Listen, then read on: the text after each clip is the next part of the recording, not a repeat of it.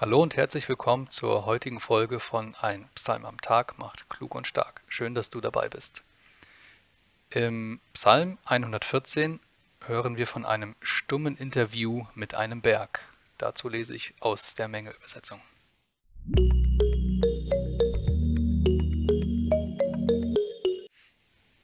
Psalm 114 Gottes Wundermacht beim Durchzug der Israeliten durch das Rote Meer und durch den Jordan.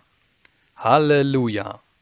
Als Israel aus Ägypten auszog, Jakobs Haus aus dem Volke fremder Sprache, da ward Juda sein Heiligtum, Israel sein Herrschaftsgebiet.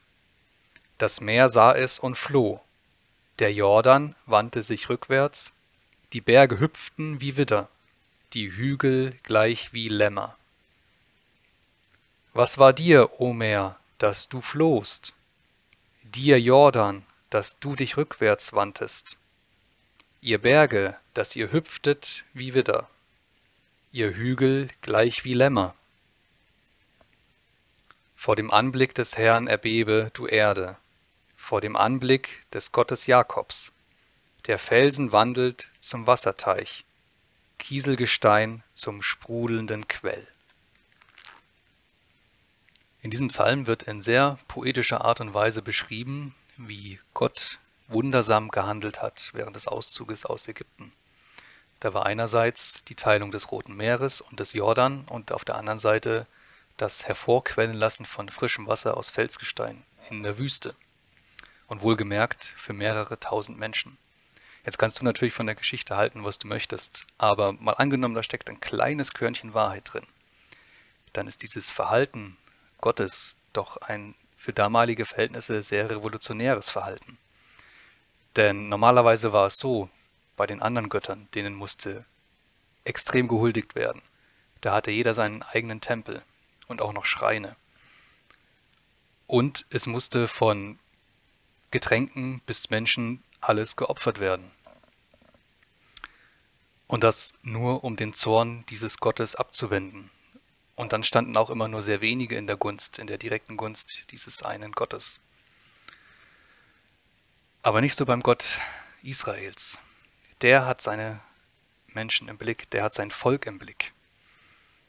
Und der sucht den direkten Kontakt zu einem Volk, das ihn oftmals vergisst, verleugnet und an wieder anderen Göttern hinterherrennt.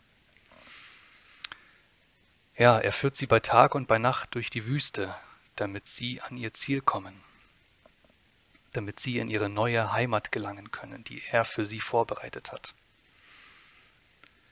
Und dabei hat er wirklich jeden im Blick. Und wir lesen auch in der Bibel, dass das nicht immer nur Gutes zur Folge hat. Ja, auch erzieherische Maßnahmen fallen darunter.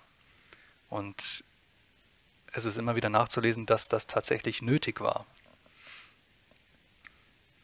Aber durch die Geschichte hindurch wird immer wieder klar, dass er, dass er den roten Faden in die Geschichte dieses Volkes spinnt, der da heißt, ich bringe dich in deine Heimat, ich habe dich im Blick, dich als Volk und dich als Einzelnen aus diesem Volk. Ja, wie gehst du mit solchen Rufen aus der Glaubensecke um? Hörst du zu oder lässt du doch lieber die Kopfhörer auf? In der nächsten Folge erfährst du dann, warum David so furchtlos war. Bis dahin, ich freue mich, mach's gut. Ciao.